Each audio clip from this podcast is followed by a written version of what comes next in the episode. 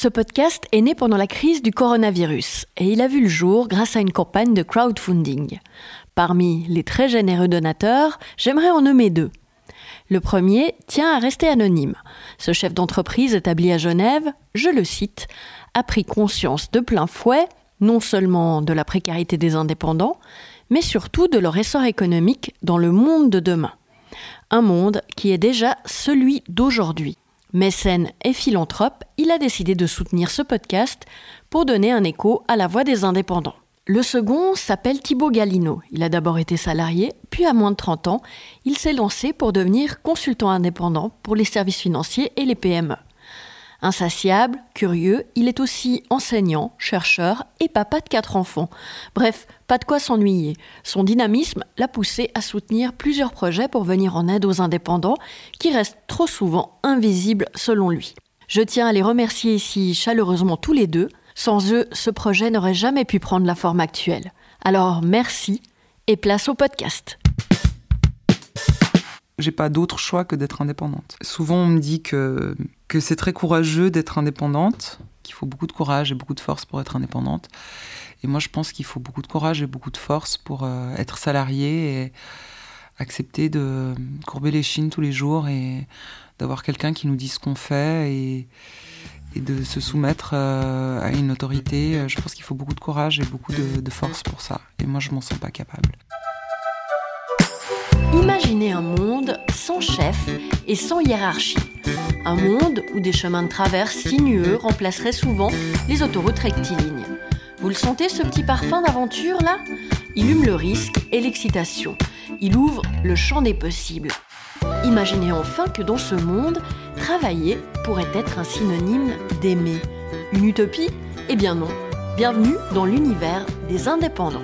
En Suisse, ils représentent près de 10% de la population active, alors forcément, ils sont un peu singuliers, ces professionnels qui préfèrent l'autonomie à la sécurité, ces passionnés, ces créatifs, ces audacieux surtout. Je m'appelle Laetitia Vider, je suis journaliste et pour toutes les raisons que je viens de citer, je suis indépendante. Je tends le micro à mes pairs, alors ouvrez vos oreilles. Tout le monde la surnomme Moody, petit diminutif de son prénom aux accents perses, Moloudi. On sent déjà une promesse d'ailleurs. Et l'ailleurs, pour Moody, c'est la marge. Celle des pages qu'elle aime noircir de mots ou de collages, celle d'où elle observe le monde avec lucidité de son esprit bien déconstruit. En tout cas, pas celle où on colle des étiquettes. Les carcans, les boîtes, les cases, elle déteste ça. Moody cuisine, dessine, accompagne, invente et se réinvente constamment. Créative, plurielle et tout à fait singulière, elle ne gagne pas sa vie, elle la vit. On la retrouve dans son petit entre lausannois, juste à côté de ses plants de tomates. On se trouve euh, dans mon jardin, dans ma petite bulle euh, que j'ai complètement aménagée euh, moi-même avec le potager, la piste de pétanque, le coin grillade mes palettes euh, avec les herbes aromatiques, euh, le jacuzzi, tout ça quoi. Ça va faire hyper euh, bling le jacuzzi. Pour ajouter que c'est pas un jardin extrêmement grand. ah non, il est tout petit, mais c'est ma spécialité de réussir à concentrer l'essentiel dans des petits espaces. Et il se passe quoi de temps en temps dans ce, dans ce jardin alors, euh, au-delà du fait que j'ai une vie sociale assez euh, épanouie et animée, depuis un certain temps, depuis le confinement, enfin depuis la, fin du confinement, euh, je reçois des tables d'hôtes. Donc on peut venir manger dans ton jardin. Exactement. C'est pas un restaurant. Hein. C'est pas un restaurant, c'est justement parce que je n'ai pas envie d'avoir un restaurant. Et à force qu'on me demande euh, où on peut déguster ce que je fais, et bon, bah, comme j'ai une activité de traiteur, mais que tout le monde n'a pas forcément l'occasion ou l'envie ou voilà d'organiser ou le besoin d'organiser euh, des événements pour euh, un grand nombre de personnes, eh ben, j'ai pris cette initiative de de commencer à accueillir les gens chez moi, dans, je dirais, dans ce petit cocon, dans cette intimité.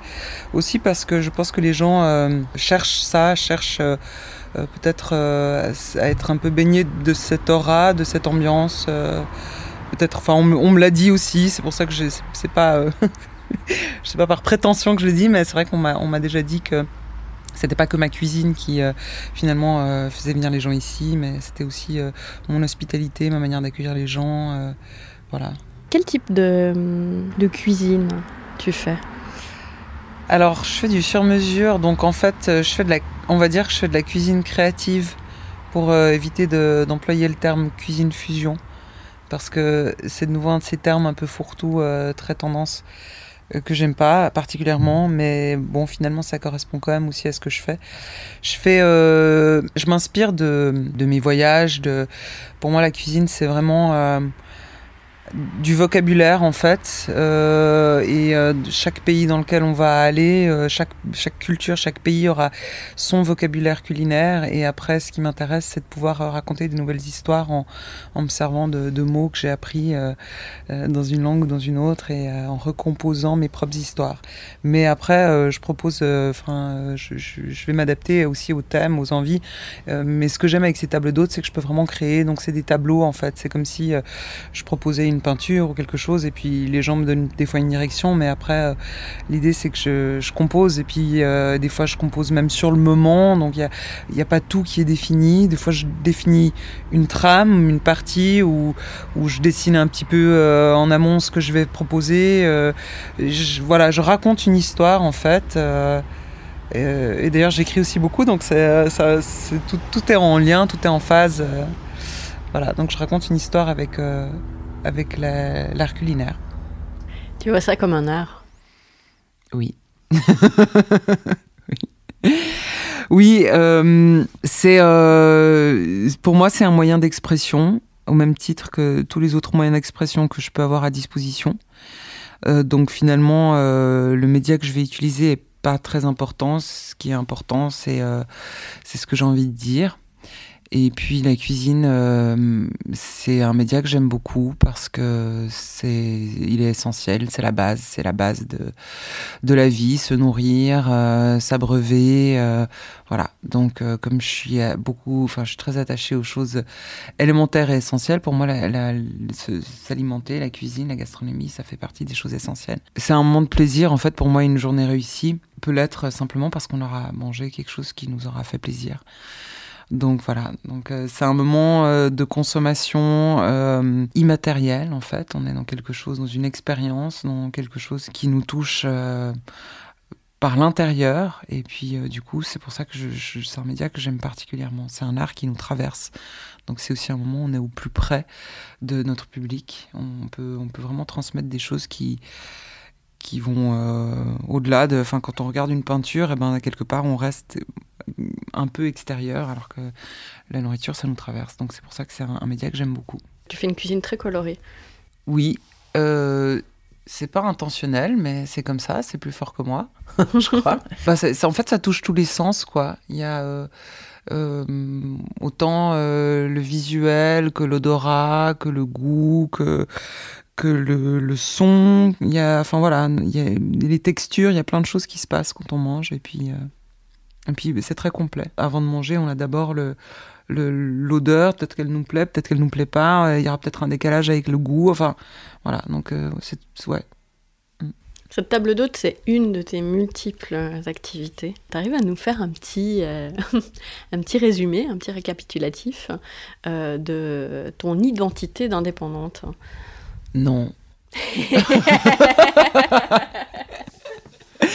non, j'arrive pas parce que j'ai pas envie de résumer, parce que euh, résumer, ce serait euh, limité, enfermé et euh, abrégé. Et en fait, j'ai pas envie d'abréger parce que demain, ce sera peut-être autre chose. Et puis demain, il y aura peut-être des choses qui s'ajoutent ou que je pratique plus. donc, en fait, c'est au jour le jour. La cuisine, c'est en effet un média qui me permet une expression simple et directe euh, qui est à la fois éphémère et éternelle, donc j'aime beaucoup ça. Mais euh, non, je peux pas euh, résumer. je peux développer. On en aurait pour des heures, mais je peux développer. faisons mais cette je peux pas résumer. Faisons cette tentative de développement. Alors, donc la cuisine, ça te mène à, à, divers chemins déjà, si on part de la cuisine. Ou divers chemins m'ont mené à la cuisine. C'est peut-être aussi ça. J'aime pas trop expliquer ce que je fais, parce qu'expliquer ce que je fais, euh, c'est souvent devoir faire des choix dans ce que je vais expliquer. Donc ça m'embête. J'ai été amenée à la cuisine par euh, d'autres biais. Je suis, je suis designer industriel de formation. La cuisine est venue à moi. Euh, après, euh, enfin par hasard, enfin pas par hasard, mais je lui ai rien demandé quoi. En fait, elle est venue me trouver. J'ai toujours été passionnée de, de, de... enfin j'ai toujours aimé manger en fait. Je crois que c'est ça le le nerf de la guerre. Et puis, euh, suite à mes études, j'ai voulu m'installer comme, euh, comme indépendante. Je ne savais pas très bien forcément dans quel secteur. Euh, je me retrouvais pas, je me sentais peut-être pas reconnue vraiment dans, en tant que designer industriel, mais euh, c'était c'était les études que j'avais fait. Et puis, euh, je trouvais pas de lieu non plus qui correspondait à ce que je voulais faire. C'était avant le coworking, c'était avant le artworking, puisque maintenant il existe même un nom pour ça. Euh, et donc, j'ai commencé à mettre en place une association, à m'entourer d'autres créatifs, créatives, euh, pour euh, mutualiser de l'espace, mutualiser du matériel, de, fil en aiguille mettre en place un concept, un peu le, concept de mes rêves, l'atelier de mes rêves, euh, pour, pour, euh, pour l'expression, pour la créativité. Mais finalement, euh, c'était un peu compliqué de, de, de, vraiment prendre part à ce que je mettais en place parce que j'ai dû tellement euh, gérer. J'ai été concierge du lieu, j'ai été euh, administratrice, j'ai été. Enfin voilà, mais du coup, j'ai j'ai un peu organisé la fête sans, sans en faire partie. Et donc c'était euh, c'était très très laborieux, ça a été dix ans de ma vie et ça m'a permis de, de, faire mes armes aussi, d'apprendre, de, de, faire des, mon expérience. Et c'est aussi à travers ça que qu'est qu venue la cuisine en fait. Donc on a commencé à faire pas mal d'événements pour, euh, soutenir le lieu, pour que le lieu puisse exister, puisqu'on n'avait aucun financement. Et puis euh, des événements à thème, et évidemment euh, la, cuisine, c'était un moyen simple d'amener les gens et de, d'avoir un peu de soutien financier. Il se trouve que j'avais de la facilité à le faire, et puis, et puis on a commencé à me mandater pour des événements extérieurs à ça, ce qui m'a gentiment mené à, à voilà, une activité de traiteur par moment. Euh, ou de, de, concepts culinaires, ou de, de, création de menus, ou de recettes pour des lieux. Enfin voilà, c'est, progressivement, c'est, ça s'est mis en place comme ça. Est-ce que tu te qualifierais d'autodidacte?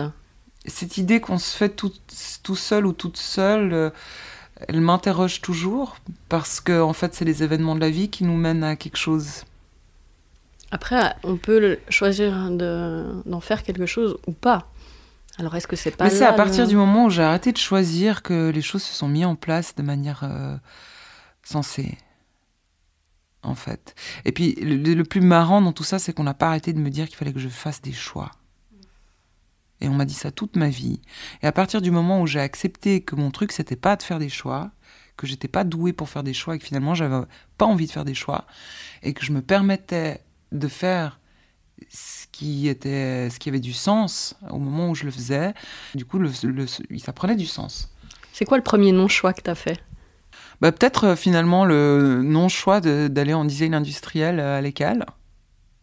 Parce que j'avais envie de faire plein de choses et puis à un moment donné euh, bah, j'ai dit ok cette branche là elle, elle, elle ouvre disons euh, des, des, possibilités très multiples. Donc euh, peut-être que c'est là que je vais aller. Mais euh, j'ai abouti là-bas un peu euh, par non-choix. Finalement, d'autres sections auraient pu aussi m'intéresser. Finalement, j'aurais pu euh, aller faire euh, psychologie à l'Uni, j'aurais pu aller faire l'école hôtelière, j'aurais pu aller faire cinéma, j'aurais pu aller faire, je sais pas, la manufacture, j'en sais rien. En fait, tout aurait pu me parler d'une certaine manière tout était moyen d'expression, donc tout aurait pu me parler. C'est des études qui t'ont qui t'ont pas vraiment galvanisé, je crois qu'on peut dire. Non. Pourquoi? Bah, J'étais pas à ma place. En fait, j'ai jamais été vraiment à ma place dans, dans, dans tout mes... Dans, ouais, enfin, dans tout mon parcours, euh, il a fallu que que je fasse ma place et que je et que voilà. Et c'était ce qui avait de ce qui c'est ce qui a eu de plus compliqué dans ma vie c'était d'accepter que finalement il y aurait pas de place pour moi quoi. Que la place il fallait que je la trouve que je la crée que je la fasse. Que tu pousses les murs. Et que je pousse les murs ou, ou que ou que juste que je les détruise. J'aime pas trop les murs j'avais tendance à les escalader quand j'étais adolescente et qu'il fallait que je sorte chez moi, de, sorte de chez moi. Donc, euh, et d'ailleurs, c'était intéressant parce que, bah oui, je le mur pour, pour sortir.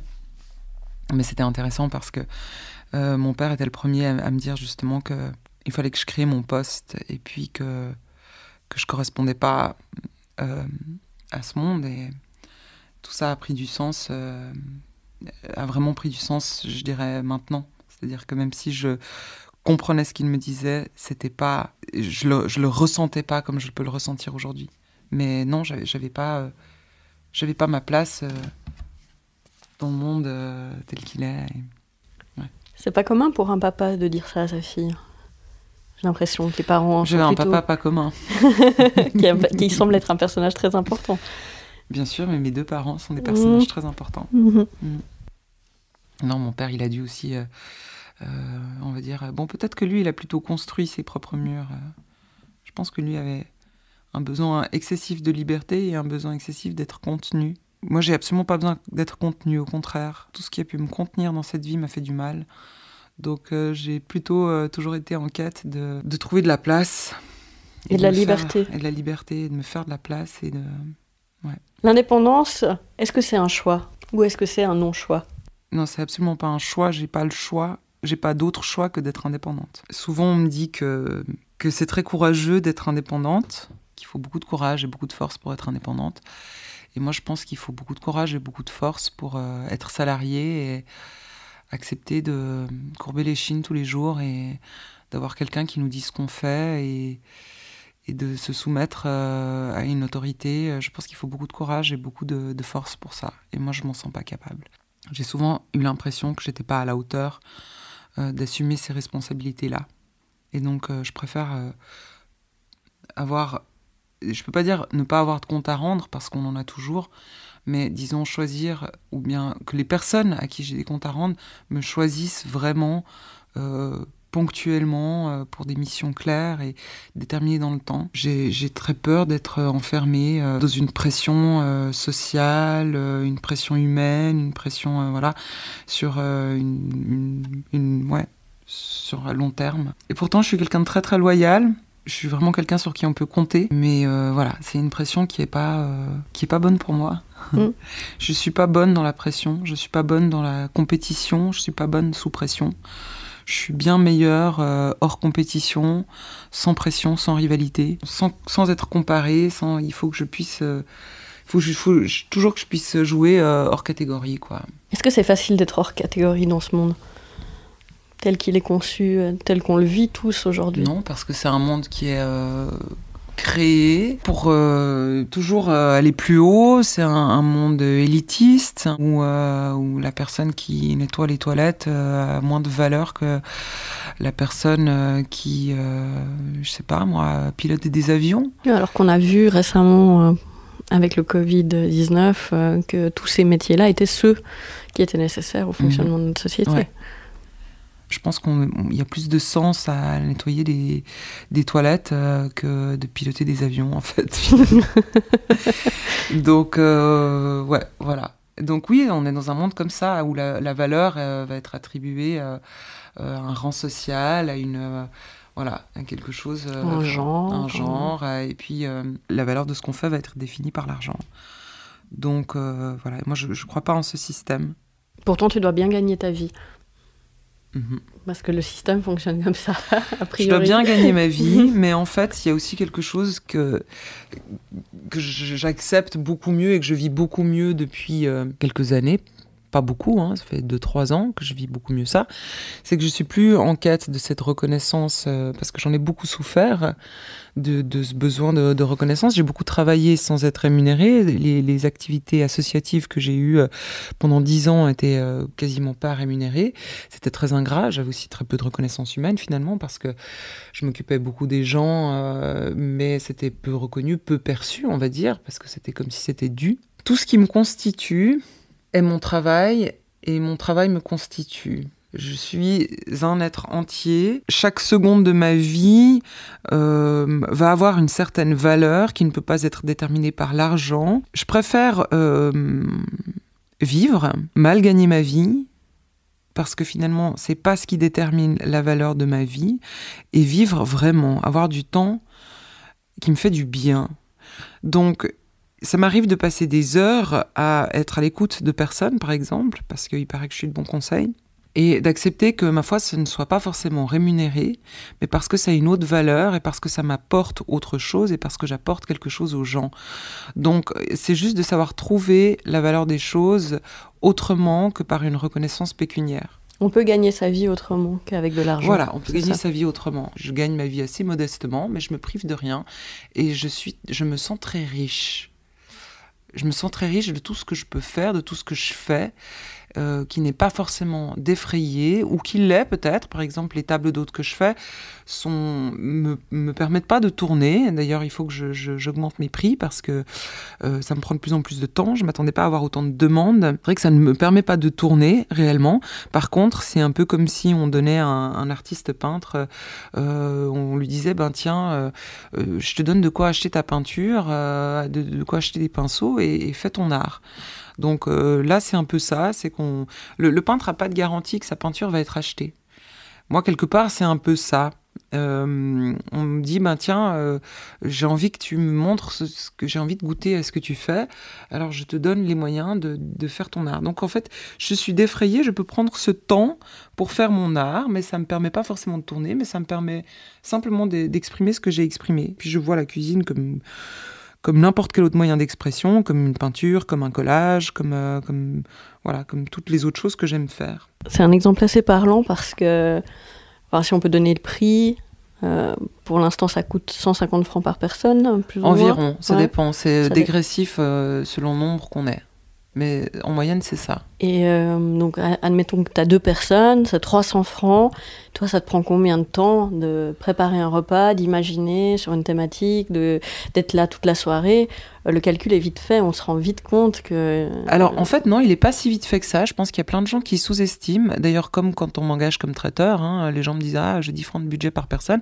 Non, c'est pas suffisant. Si vous allez faire les courses à la Migros pour une soirée chez vous et que vous avez 10 euh, personnes qui viennent, euh, vous pouvez pas compter 10 francs par personne à moins de leur servir des cacahuètes et des chips et, euh, des boissons sans alcool. Donc en fait, euh, non, ça marche pas comme ça. C'est pas parce qu'on est traiteur ou qu'on est dans le milieu qu'on a des prix extraordinaires. Euh, le temps de travail, il est inestimable. Oui, sur une table, je vais peut-être travailler deux, trois jours euh, dans les heures effectives, dans le, temps de, création. Mais je vais de nouveau le comparer à une peinture. Ça veut dire que si on fait une peinture, il y, a des peintures qui naissent très vite en trois coups de pinceau, mais ces trois coups de pinceau, en fait, qu'est-ce qu'il y a derrière? Tout comme il y a des peintures sur lesquelles on va batailler pendant trois jours, surtout si on travaille avec de l'acrylique ou avec de l'huile, c'est des choses qu'on peut retravailler. C'est pas comme l'aquarelle qui est plus rapide, mais c'est des choses qu'on peut retravailler euh, presque à l'infini. Donc euh, ma cuisine c'est la même chose et il y a des fois un projet très défini où j'ai une ligne conductrice très claire et des fois je crée sur le moment. Mais généralement, ça va me prendre en tout cas deux jours. Et euh, euh, le jour même où je vais recevoir les gens, je vais travailler du matin au soir et je vais les accueillir et je vais donner de ma personne. C'est-à-dire que les gens viennent pas juste chercher un repas chez moi, les gens viennent chercher euh, l'accès à mon univers, à, à mon état d'esprit. Peut-être, c'est un peu pompeux de dire philosophie, mais il y a un peu de ça quand même.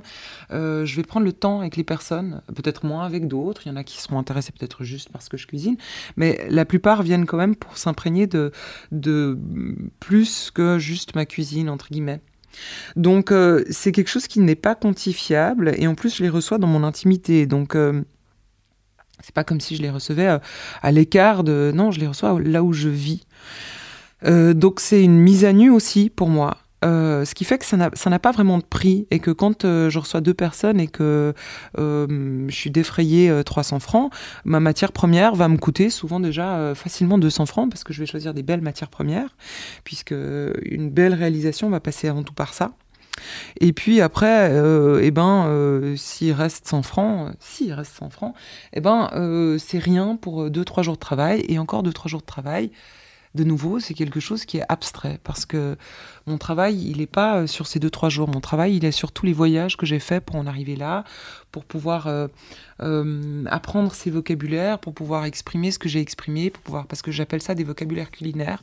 Et à chaque fois que je pars dans un pays, je vais apprendre une langue culinaire, ou disons que je vais apprendre quelques mots, parce qu'on n'apprend jamais tout, mais je vais m'imprégner et apprendre quelques mots de cette langue culinaire et raconter une nouvelle histoire avec ces mots que je vais emprunter, raconter une nouvelle poésie. Donc, euh, ça va me travailler la nuit, et quand je vais euh, euh, cuisiner pour moi ou pour des amis, ou, que voilà, je vais tout le temps, ou que je vais même goûter encore autre chose, je vais tout le temps être dans mon travail, je vais tout le temps être dans ma réflexion, je vais tout le temps être dans ma créativité. Donc, c'est impossible de quantifier ça, c'est impossible d'évaluer le prix de ça. Si vraiment on devait valoriser euh, avec un baromètre pécunier ce que je fais, je pense que je serais millionnaire. Parce que euh, c'est quelque chose de permanent. Et je pense qu'il y a personne d'autre que les créatifs ou les indépendants qui travaillent autant que nous, parce qu'il n'y a pas cinq minutes où on n'est pas dedans, en fait. Et même quand on dort, on est dedans, on en rêve, même quand on va aux toilettes, on y pense, même quand on est dans tous les moments euh, de ma vie, j'y pense et, je vais faire des liens. Surtout comme je suis multidisciplinaire, comme euh, mon art il s'arrête pas à la cuisine, il est, il est dans tout. Et eh ben euh, quand je fais l'amour, je fais de l'art aussi et j'y suis aussi et j'y pense aussi. Et, quand je jardine, j'y suis aussi. Et quand je parle à des amis, j'y suis aussi. Et quand je coach euh, un élève ou une élève, je suis aussi en train de créer. Tu as d'ailleurs, sur le sujet de la valeur du travail, hein, posté une vidéo sur les réseaux sociaux qui a eu un, certain succès. Elle a été postée plus de 1700 fois. Bah, elle continue à être postée en fait. Donc euh. Elle continue à être postée. Tu l'as publiée il y a quoi? Il y a un, ou deux mois, ouais. Donc elle a marqué les esprits parce que bon déjà elle est très drôle, mais elle est aussi très vraie sur cette euh, tendance générale à toujours négocier à la baisse mm. les prix des indépendants. Mm. Et euh, pourquoi tu as eu l'envie et le besoin à un moment donné, un jour, de, poster et de faire cette vidéo? Pour moi, je racontais des banalités, à vrai dire. Je pensais pas euh, que ça aurait autant d'écho chez les gens. Pour moi, c'était des banalités que j'avais besoin de dire. Euh, je commence d'ailleurs par une anecdote euh, qui m'est arrivée tout au début de mon activité, qui était très vexante en fait, de quelqu'un qui m'a dit que j'étais trop cher, puis quelqu'un qui me l'a dit vraiment avec un ton très paternaliste, et qui, qui, est revenu deux ans plus tard pour me ressolliciter et pour me demander de justifier tous mes frais, tous mes frais fixes et euh, et, qui est revenu parce qu'il avait vu un article dans le journal à mon sujet et qui s'est dit euh, voilà. Et donc, en fait, euh, c'est très vexant quand on nous dit qu'on est trop cher parce que il y a un côté. Eh ben c'est humiliant en fait qu'on nous dise qu'on est trop cher alors qu'on sait, nous, qu'on travaille tout le temps. Que même quand on n'a pas l'air de travailler, on est en fait en train de... Quand je dis travailler, le mot travailler, le problème c'est qu'il est différent dans chaque esprit. C'est pour ça que je préfère le mot créer travailler, il y a l'idée, euh, d'ailleurs je crois que si on cherche, je sais plus, j'avais lu ça, la définition de l'origine du mot travailler, le mot labeur, en fait, euh, il y a vraiment la, connotation de souffrance. Mais en fait, je, je vois pas pourquoi déjà on devrait souffrir euh, quand on travaille. Euh, ma conception de la vie, elle n'est pas comme ça. Elle est pas. Euh, ma conception de la vie, c'est d'en tirer le meilleur parti. Euh, oui, la, la, vie, c'est pas toujours tout doux. Et il y a des moments où, c'est douloureux, mais je vois pas pourquoi le travail devrait nous faire du mal. Je pense que même en nettoyant des toilettes, moi, quand je nettoie mes toilettes, je suis contente de le faire. J'ai un plaisir à le faire parce qu'après, c'est c'est clean, c'est agréable. Donc, je pense que en fait, tout travail qu'on fait, dès le moment où on lui donne du sens, et qu'il a du sens pour nous, peut apporter de la satisfaction mais voilà, donc j'ai eu besoin de pousser ce coup de gueule parce que euh, je pense qu'on est nombreux et nombreuses à, souffrir de ce manque de valorisation de ce qu'on fait. Euh, parce que c'est pas peu perçu ou mal perçu ou, peu reconnu. Euh. Donc c'était simplement ça, c'était un petit coup de gueule. Euh, et, je suis, j'ai reçu énormément de messages suite à ça. Ça a été vu plus de 70 000 fois sur Facebook, euh, je sais pas combien de fois sur Instagram. Enfin voilà, c'est, j'étais étonnée parce que de nouveau, je, pensais parler vraiment de banalité et je pensais que tout le monde le savait en fait. Tu fais euh, pas mal d'enseignements. Mm. On parlait de sens. Est-ce que ça, c'est une de tes activités qui est extrêmement remplie de sens? Je pense que ce que je fais, c'est de la transmission et peut-être que je pense qu'on a tous besoin de repères. Moi, j'ai travaillé à la déconstruction de ces repères euh, pendant les quelques dernières, en fait, je pense pendant toute ma vie, mais ça s'est intensifié ces trois dernières années, on va dire. C'est comme les tomates dans le dans le jardin, elles ont besoin de quelque chose pour s'appuyer, pour grandir. Ces repères, ils sont importants, puis en fait, il y a un moment donné où ils nous desservent, il y a des moments après où ils nous limitent. Et euh, je me suis retrouvée à, dans ma vie à, beaucoup euh, soutenir des personnes. Et je me disais, mais il faut peut-être qu'à un moment donné, ça fasse partie de mon activité, mais je savais pas très bien. Quelque part, pour moi, c'était intuitif et c'était euh, normal de le faire parce que je le faisais beaucoup avec euh, mes connaissances, mes amis ou même des gens, même des gens moins proches. Spontanément, c'est arrivé et je me suis dit, il faut peut-être que j'en fasse quelque chose puisque ça me prend autant de temps et puis puisque c'est quelque chose à côté duquel je n'arrive pas à, passer. Finalement, ça revient toujours.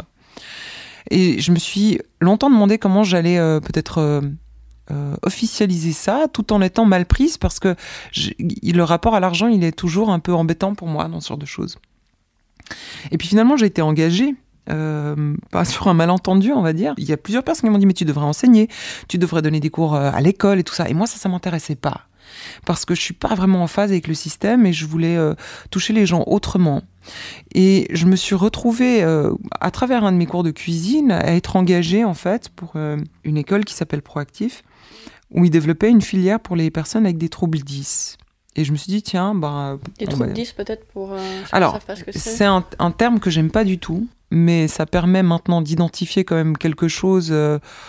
Euh, bon, en fait, moi, j'aime pas ce qui identifie parce que je trouve de nouveau que c'est limitant. Je déteste les étiquettes, donc euh, voilà. Mais voilà, on va dire, ça permet d'identifier, de, mettre le doigt sur quelque chose, sur des différents, on va dire, des différentes constructions intellectuelles. Selon moi, c'est ça. Après, chacun donnera sa définition. Je suis un peu allée à la rencontre de moi-même sans le savoir aussi. J'ai été engagée là-bas, on m'a demandé si je cherchais du travail. J'ai dit non, moi je cherche jamais de travail, mais si, si on me propose quelque chose, pourquoi pas? Donc disons, j'ai euh, accepté de, de, de, regarder de plus près, de, voilà, de m'intéresser à ça. Et puis en fait, voilà, les troubles 10, euh, pour moi, c'est justement une autre construction d'apprentissage. Euh, et le système euh, a encore beaucoup, beaucoup de lacunes. Donc on a un moyen de d'enseigner aux gens, on va dire très, enfin, on va dire, on a un système très binaire, quoi. généralement, il y a les bons et les mauvais. Hein, les cancres et les voilà et ceux qui se débrouillent bien. En fait, souvent les cancres, si on, on prend le temps de regarder de plus près, c'est simplement qu'ils n'ont pas trouvé leur place dans le système. Et puis, je me suis, on m'a, on m'a confié en fait des cas très divers de euh, personnes. Enfin, c'est un peu par hasard que je me suis retrouvée là, aussi parce que moi-même, j'ai toujours eu beaucoup de difficultés dans mon, dans mon apprentissage et dans, et dans autant dans mon école que dans mes études, que dans trouver ma place euh, dans ce monde. Voilà. Donc, en fait, on, a commencé à me confier des personnes qui avaient besoin de soutien scolaire, et puis j'avais des, profils très euh, différents les uns des autres, euh, justement avec ces fameux troubles 10, euh, mais il y avait même des personnes avec de l'autisme, de l'Asperger, enfin, j'ai vraiment eu des profils très différents, il n'y avait rien qui me paraissait étrange. À chaque fois, c'est un, une collaboration pour trouver comment la personne fonctionne et comment on peut l'aider à peut-être fonctionner dans ce monde, à appréhender ce système avec les outils qu'elle a, euh, avec ses outils à elle, ou à en développer, à développer des outils, à développer euh, des... Ouais, voilà, donc euh, je crois que c'était surtout ça le travail. Moi, j'étais très émue le jour où j'ai compris que moi-même, en fait, j'avais des outils qui étaient peut-être pas pareils que ceux de tout le monde, et puis que ce qui avait fait ma force finalement, ça avait été de, de... en fait, c'est un peu comme si euh, dès le départ, euh, vous deviez construire vos propres outils alors que certaines personnes les ont déjà. Alors, c'est beaucoup plus long, c'est beaucoup plus laborieux, mais au final, on a des outils sur mesure. D'ailleurs, c'est ce que je fais, je fais du sur mesure. On a des outils sur mesure pour aborder ce monde, quoi. Euh, et, voilà. Et il y a des gens qui ont des outils tout faits, ça marche très bien aussi, hein, c'est pas grave. Hein. Euh, mais euh, voilà, ceux qui doivent fabriquer leurs outils, ça prend plus de temps. Mais après, ils créent des nouvelles choses et des choses qui sont qui n'ont peut-être pas existé jusqu'à présent. Et je pense du coup que le monde, il évolue aussi grâce à ces personnes qui doivent construire des nouveaux outils toujours à partir de choses existantes aussi, hein, parce que la, vie c'est ça, c'est qu'on part de choses qui existent pour créer des nouvelles choses, mais c'est vrai qu'on se renouvelle peut-être plus quand on a des nouveaux moyens à disposition, des nouveaux moyens d'expression, des nouveaux outils pour aborder le monde. Toi, ça a été un déclic qui a changé ta manière de fonctionner? Ce, de, réaliser que toi-même, euh, tu avais peut-être pas les méthodes d'apprentissage de tout le monde? Je crois que dans le fond, je l'ai toujours su mais que c'était tellement difficile de l'assumer et que ça été et que j'ai été tellement euh, déprécié à plein de moments et, et j'ai beaucoup beaucoup souffert de, du manque de reconnaissance et de la critique, que c'était très, très très difficile euh, d'assumer le fait que j'étais comme ça et puis surtout que j'avais, je pense, une grande part d'humilité aussi. C'est que je voulais pas euh, voir en face le fait que, mais c'est ni, ni moins bien ni mieux, c'est juste différent. Bah, le jour où on se reconnaît soi-même, en fait, après c'est bon quoi. On a compris que tu détestais les étiquettes, les cases. Hein, parmi ces cases que tu n'aimes pas, tu n'aimes pas qu'on te qualifie d'artiste. Pourtant, tu fais beaucoup hein, de création, euh, que ce soit dans ta cuisine, mais aussi euh, de l'écriture et euh, de la peinture, du collage surtout. Est-ce que cette passion pour le collage, on pourrait la lier à, simplement ce que tu es. Alors oui, non, j'ai pas la prétention d'être une artiste, ça serait un bon fourre-tout pour ce que je fais, mais euh, j'ai un problème aussi avec ça et je déteste, en fait finalement je déteste être euh, qualifiée de quoi que ce soit, de cuisinière, de danseuse, de, de designer. J'ai beau avoir un papier de designer, je me sens pas designer, j'ai beau ne pas avoir euh, de papier de, de, de, cuisinière, je me sens par moment cuisinière, par moment pas. en fait, voilà, tout ça pour moi ce sont des étiquettes limitantes. Quand on a créé des espaces pour euh, artistes, quand on a mis en place euh, ces coworking et ces, ce co-arting, euh, il était beaucoup à cette image-là. D'ailleurs, dans un deuxième temps de vie de ces espaces, on les avait appelés patchwork espace créatif. Et je suis un peu navrée que le mot patchwork soit aussi désuet et teinté d'un truc un peu vieillot et, presque péjoratif, alors que je trouve cours de couture à l'école primaire. Voilà, exactement, un peu un vieux tissu dégueu. Mais en fait, j'aime beaucoup ce mot parce qu'il dit beaucoup, beaucoup de choses. Alors si je dois utiliser une étiquette, je trouve que celle-ci est très belle. Elle est très belle parce que euh, elle ressurgit tout le temps dans ma vie.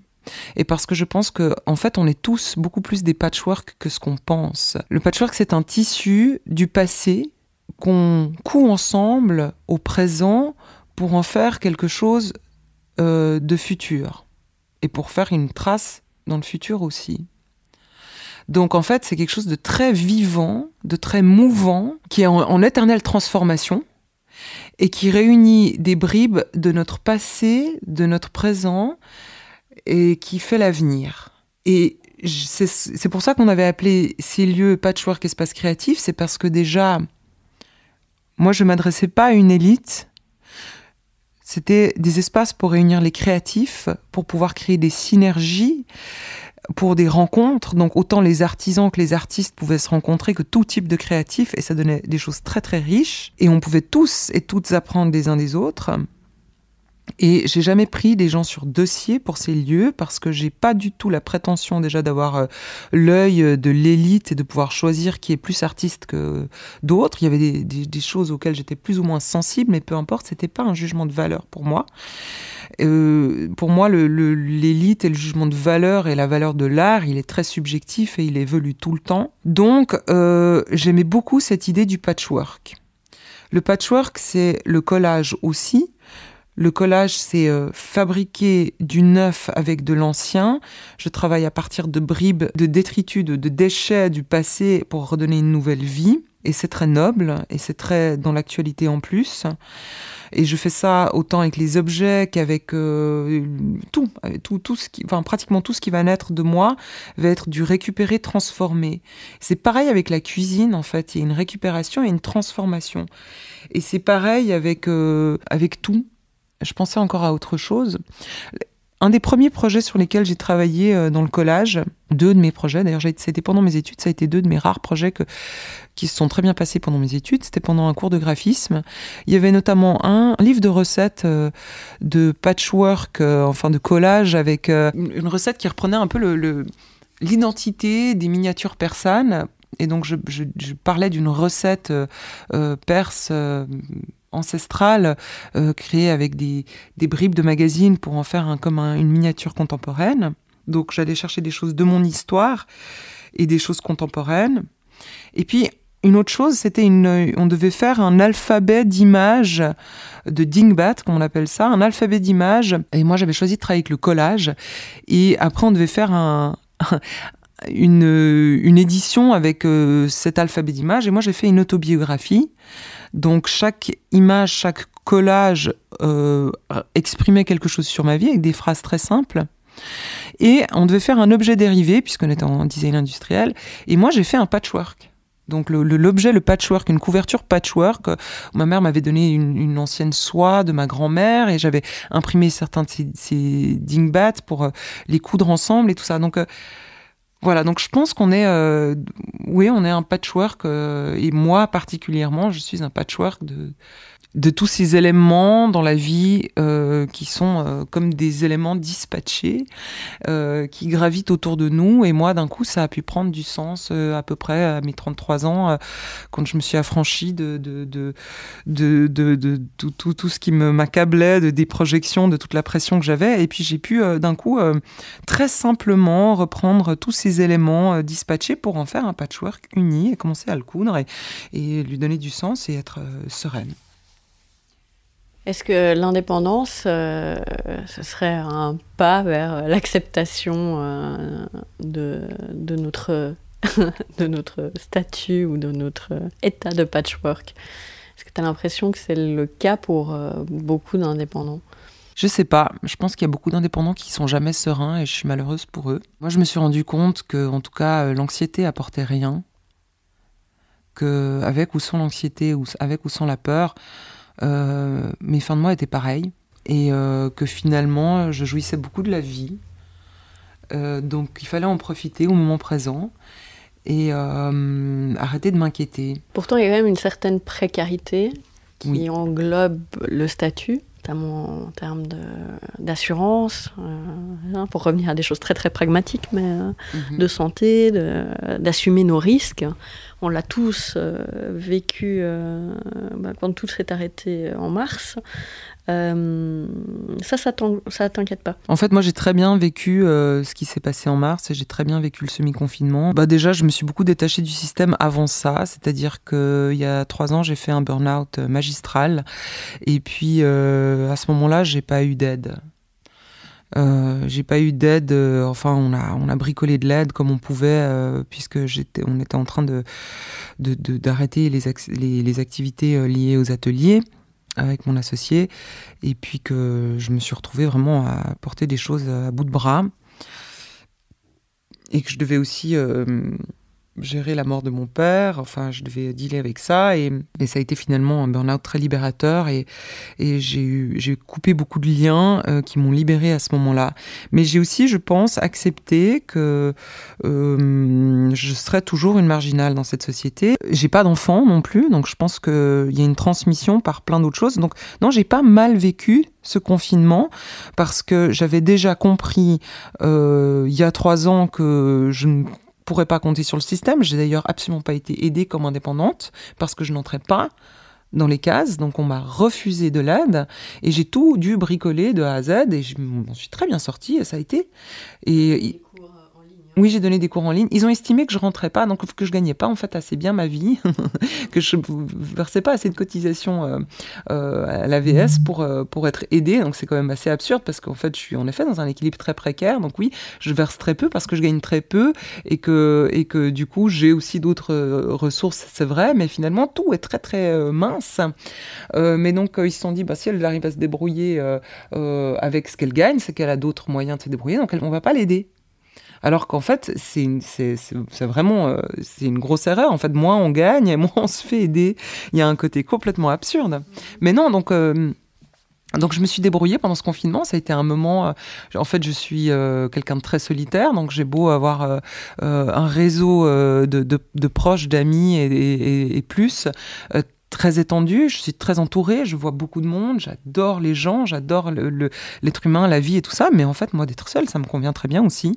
Je peux vivre en autarcie, j'ai le grand privilège d'avoir un jardin, donc euh, je vais pas non plus cracher dans la soupe, j'ai cette chance-là ce qui n'est pas, donné à tout le monde. J'étais pas euh, euh, comme euh, d'autres connaissances à Paris, en banlieue, avec un petit balcon ou une fenêtre, et puis voilà. Je, me levais le matin, j'avais de la verdure, j'avais mon potager dans, duquel il fallait que je m'occupe, j'avais et j'ai pas eu assez de temps en fait pour pouvoir créer parce que j'ai tout de suite eu beaucoup beaucoup de choses à faire. J'ai été très sollicitée aussi pour les, soutiens en ligne, pour le coaching. j'ai commencé à donner des cours de cuisine en ligne, et en fait, pour moi, c'était presque trop court. Et j'ai beaucoup aimé ce ralentissement, ce rythme où en fait j'avais l'impression que tout le monde était un peu aligné sur euh, un mode de fonctionnement que j'ai adopté depuis trois ans, depuis que j'ai fait mon burn-out, où on lève le pied, on attend, enfin on n'attend pas, mais on lève le pied, on regarde la vie. On regarde la vie autour de soi, on prend le, temps, on, prend, on, s'engage dans un rythme qui nous convient, et chacun a un rythme qui est différent. Et donc j'ai beaucoup, beaucoup aimé euh, me retrouver dans ce... Mmh. Dans ouais, que, tout le monde soit aligné mmh. euh, voilà, à ça. Du coup, nos autorités, elles sont un peu à côté de la plaque, d'après toi, quand on entend Parmelin avec son oreiller de paresse. Euh, est-ce qu'il y a un petit côté, un décalage énorme? Moi, c'est quand je, je t'entends, toi, quand j'entends d'autres indépendants, euh, où il y a vraiment un, choix de vie derrière, une philosophie, et, euh, et qu'on a ces autorités qui ramènent tout à l'aspect financier et à la productivité. Mmh. Est-ce que... je pense que tout est dit. Hein. La, la, paresse, c'est c'est le point de vue, euh, la paresse, c'est quelque chose de tout à fait subjectif.